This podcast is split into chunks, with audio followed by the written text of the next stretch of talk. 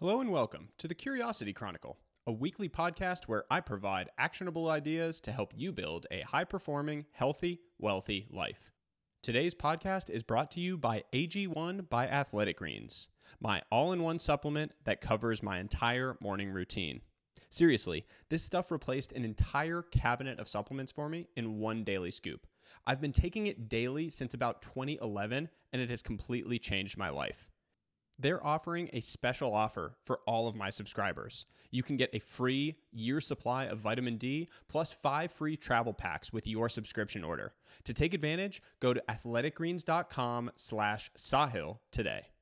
Now, on to today's piece the deathbed regret list. A few months ago, I published a piece called Life Lessons from a Thousand Years, based on my request for life advice from a number of wise nonagenarians. The advice that these 90 year olds offered to their younger selves ranged from playful and witty to deeply moving. Some were common tropes repeated over the years, and for good reason, as they bear repeating. Others were original and thought provoking. The whole exercise sparked my thinking about regret. Specifically, I became fascinated by what these folks seemed to regret about the way they had lived their lives during their prime years. What had they done or not done that they had come to regret later in life? Could these regrets have been avoided by heeding this advice? I began to wonder if there was a way to reverse engineer the process, to figure out what regrets I was likely to have at the tail end of my life so that I could live life today to avoid them. I wondered if we could take a peek into our future in order to establish our core values for the present.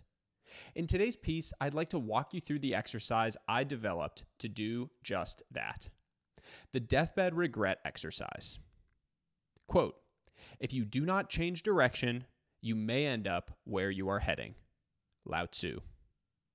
We're often told that we should live life according to a core set of values. The challenge, of course, is in determining and defining what these core values are. The deathbed regret list is the most efficient and illuminating process I've discovered for defining and clarifying the core values with which we should live our lives. It forces you to begin with the end in mind.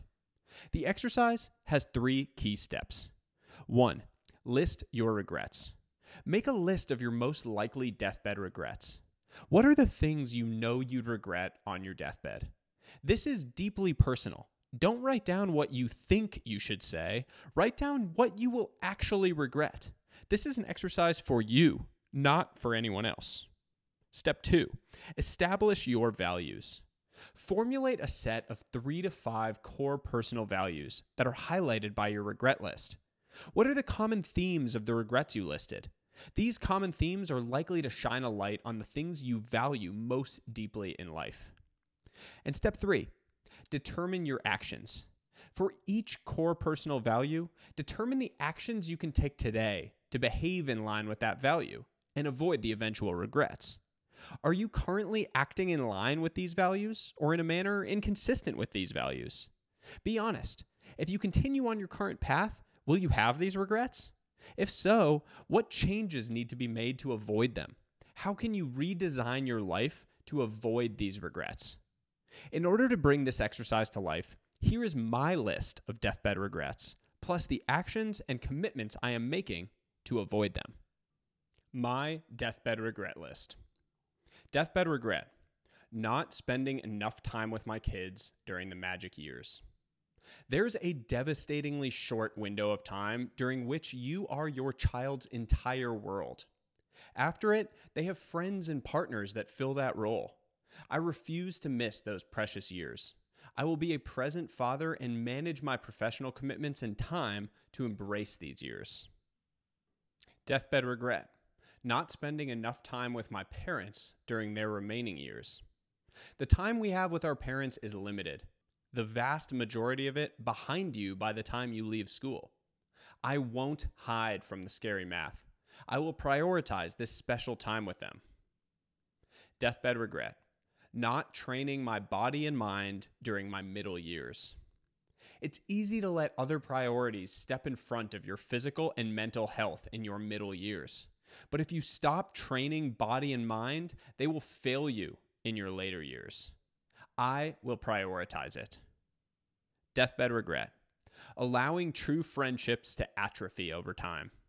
True friends are few and far between. It's easy to let these friendships wither. Distance in life makes get togethers harder. I will be the friend who checks in and plans the gatherings to keep them thriving. Deathbed regret. Allowing negativity to linger in my life. It's easier to allow negativity to linger than to have the tough conversations to eliminate it. But negativity is a black hole. It sucks the happiness from your universe. I will confront it and ruthlessly eliminate it. Deathbed regret. Letting money control my life. There are very few things in the world I find as sad as the rich yet miserable existence. I have no desire to be the person who lets money rob me of my time or fulfillment. Assuming our basic needs are met, I will always place family ahead of money. Deathbed regret. Not leaving something that lasts beyond my life. Your children and grandchildren will remember you, but your great grandchildren probably won't. Family memories only go so far. I will strive to leave a mark on the lives of those less fortunate than I was. Deathbed regret. Wasting precious time stressing about stupid little things. It's so easy to get caught up in the daily stresses of life. But if you get absorbed by every little stress, life takes on a sad dullness. I will handle real stressors and opt out of stupid stress. Deathbed regret. Not working on things I consider meaningful. We get one chance, so why use our precious mental energy on things that feel small? This isn't about someone else's definition of meaning, it's about yours. I will make sure I work on meaningful projects. My bet is that if I do deep, focused work on projects I consider meaningful, I will create something valuable for others, which implies that the money will take care of itself. And finally, deathbed regret, allowing my quest for more to distract me from the beauty of enough. Ambitious people will chase whatever more is on the horizon. But true wealth is found not in attaining more, but in discovering your version of enough. I will always be grounded by my enough. What are your deathbed regrets? Those were the 10 things I know I'd regret on my deathbed and my plans for how to live to avoid them. I conducted this exercise to clarify my core values and design my life in a way that would minimize my regrets in the end. I first went through it by myself, but am now encouraging all of my family and friends to do the same. My intention is that we will have a summit where we can walk through the learnings from our exercise together and find points of alignment where we can grow closer as a unit. The Deathbed Regret List is an illuminating and inspiring exercise that everyone should consider going through. To conduct your own, simply ask yourself these questions What are the things you know you'd regret on your deathbed? If you continue on your current path, will you have those regrets? If so, what changes need to be made to avoid them? How can you design your life to avoid those regrets? I recommend doing the exercise by yourself, but then coming together with a group of loved ones to discuss and reflect on your learnings. I'd love to hear from you. Reply to my email or tweet at me at Sahil Bloom, and I'll do my best to get back to everyone. If you found value in this piece, please share it with others. That's all for today. I hope you enjoyed it. I hope you learned something. As always, until next time, stay curious, friends.